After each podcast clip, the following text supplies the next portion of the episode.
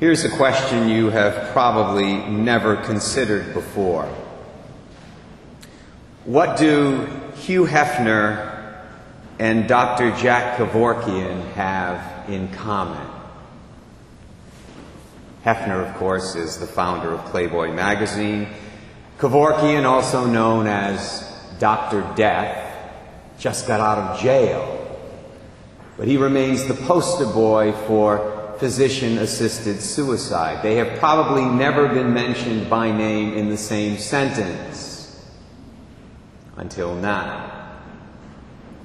What do they have in common? Aside from the fact that at this point they're both pretty old. The answer is they both believe that the human body is not very important. Now, that may surprise you, especially regarding Hugh Hefner. He's a man who is surrounded by beautiful, fit bodies every day. He's made a fortune off of those same bodies. Father Ray, how could you say that he doesn't think the human body is very important? Well, simply because at the deepest level of his being, he doesn't. And his magazine and pornography empire merely served to illustrate the point. Jack Kevorkian says a person can legitimately kill his own body whenever that body doesn't function in the way he wants it to. Hugh Hefner says the human body can be used like a tool, like a toy, like an object. It can be used as a tool even to manipulate other human beings. It really doesn't matter. In both cases, the message is that the body really isn't all that important. We can do with it whatever we feel like doing with it. To which Mary, our Blessed Mother, says, No. Mary says to us, especially on this particular feast day, she says, The human body has been redeemed by my Son. He took on a human body in my womb, as you just heard in that gospel. He died in his human body on that cross. He rose from the dead in his human body on Easter Sunday. And he ascended to heaven with his human body on Ascension Thursday. He did all of that in order to save not only our souls, but our bodies as well. You see, our bodies are made not only for earth, they're also made for heaven. That means they matter a lot. And Mary says to us today, My assumption illustrates the point.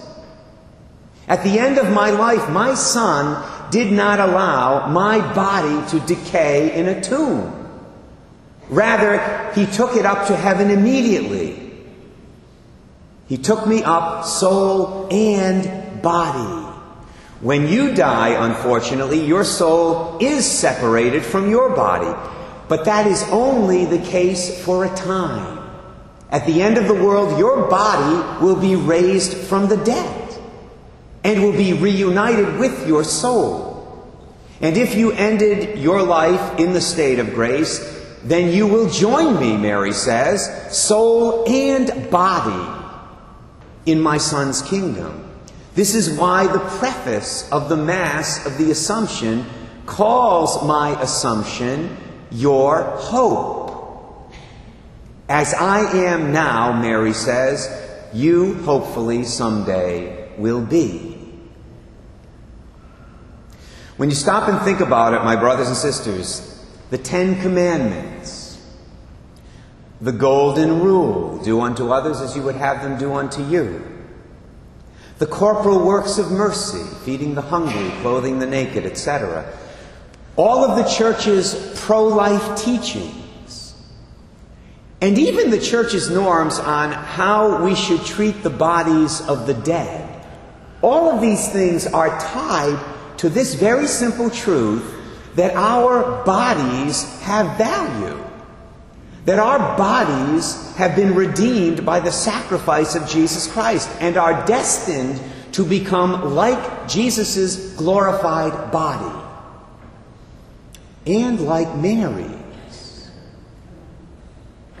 We live in a culture right now where many people either don't know this truth or they ignore it or have forgotten about it. And because of that, there are countless numbers of men and women these days who go to extremes when it comes to their bodies. Either they care for their bodies too much, as if their earthly bodies will exist forever in their present condition, which they won't, or they treat their bodies and the bodies of others as disposable objects, a la Jack Kevorkian, or they treat them as tools to manipulate other human beings, especially sexually, a la Hugh Hefner.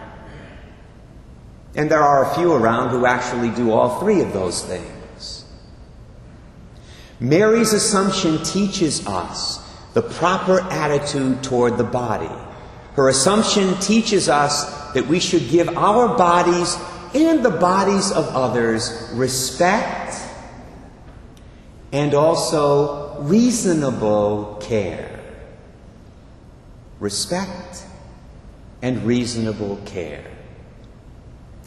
Holy Mary, Mother of God, pray for us this day that we will all take this lesson to heart and allow it to influence how we treat ourselves and others in the future.